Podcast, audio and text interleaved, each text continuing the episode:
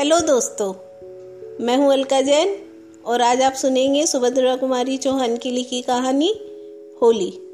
पर कहानी शुरू करने से पहले आप सभी को होली की बहुत बहुत बधाइयाँ। कल होली है, होगी क्या? तुम न मनाओगी? नहीं।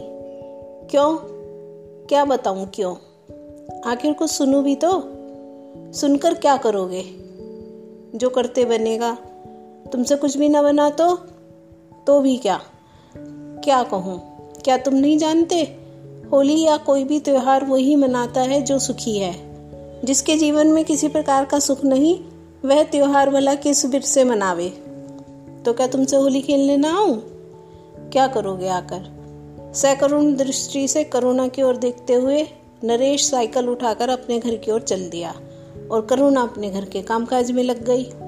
नरेश के जाने के आधा घंटा बाद ही करुणा के पति जगत प्रसाद ने घर में प्रवेश किया। उनकी आंखें लाल थी, मुंह से तेज शराब की बू आ रही थी। जलती हुई सिगरेट को एक और फेंकते हुए वे कुर्सी खींचकर बैठ गए। भयभीत हिरनी की तरह पति की ओर देखते हुए करुणा ने पूछा, दो दिन तक घर नहीं आए, क्या तबीयत खराब थी? यदि ना आया करो तो खबर भिजवा दिया करो, मैं प्रतीक्षा में बैठी रहती हूँ। उन्होंने करुणा की बातों पर कुछ ध्यान न दिया। जेब से रुपए निकालकर मेज पर ढेर लगाते हुए बोले, पंडितानी की तरह रोज ही सीख दिया करती हो, जुआ ना खेलो, शराब ना पियो, यह ना करो वह ना करो। यदि मैं जुआ ना खेलता तो इतने सारे रुपए इकट्ठे कहाँ से मिल जाते? देखो पूरे पंद्रह सौ हैं, लो इन्हें उठाकर रखो, पर मेरे से पूछे बिना एक पाई भी खर्च ना करना, समझी?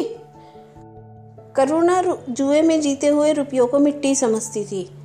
गरीबी से दिन काटना उसे स्वीकार था, परंतु चरित्र को भ्रष्ट करके धनवान बनना उसे प्रिय न था। वह जगत प्रसाद से बहुत डरती थी, इसीलिए अपने स्वतंत्र विचार वह कभी प्रकट न कर सकती थी। उसे इस बात का अनुभव कई बार हो चुका था। कितना अपमान, कितनी लांछना और कितना तिरस्कार उसे सहना पड़ा था, यह वही जानती थी। यही कारण था कि वह आज भी अपने विचारों को अंदर ही दबाकर जबान से बोली, रुपये उठाकर तुम ही रख दो ना, मेरे हाथ तो आटे से सने हैं। करुणा के इस इंकार से जगत प्रसाद क्रोध से तिलमिला उठे और कड़ी आवाज़ से पूछा, क्या कहा? करुणा कुछ ना बोली, नीची नज़र किए हुए आटा सानती रही। इस चुप्पी से जगत प्रसाद का पारा एक सौ दस डिग्री पर पहुंच गया। क्रोध के आवेश में रुपए उठाकर उन्होंने फिर जेब में रख लिए। यह तो मैं जानता ही था कि तुम यही करोगी, मैं तो समझा था इन दो तीन दिनों में तुम्हारा दिमाग ठिकाने आ गया होगा, ऊट पटांग बातें भूल गई होंगी और कुछ अकल आ गई होगी। परंतु सोचना व्यर्थ था। तुम्हें अपनी विद्वता का घमंड है तो मुझे भी कुछ है, लो जाता हूँ, अब रहना सुख से। कहते कहते जगत प्रसाद कमरे से बाहर निकलने लगे। पीछे से दौड़कर करुणा ने उनके कोट का सिरा पकड़ लिया और विनीत स्वर से बोली, रोटी तो खा लो, मैं रुपए रख लेती हूँ, क्यों नाराज होते हो? एक जोर के झटके के साथ कोट को छोड़ाकर जगत प्रसाद चल दिए। झटका लगने से करुणा पत्थर पर गिर पड़ी और सर फट गया। खून की धारा बह चली, उसकी सारी जैकेट लाल हो गई। संध्या का समय था। पास ही भगवती प्रसाद जी के सामने बाली चौक से सुरीली आवाज आ रही थी, होली कैसे मनाऊं, सैया विदेश में द्वारे ठाड़ी कर मलमल पिसताऊं। होली के दीवाने भंग के नशे में चूर थे। गाने वाली नर्तकी पर रुपयों की बौछार हो रही थी। जगत प्रसाद को अपनी दुखिया पत्नी का भी ख्याल न था। रुपया बरसाने वालों में सबसे पहला नंबर उन्हीं का था।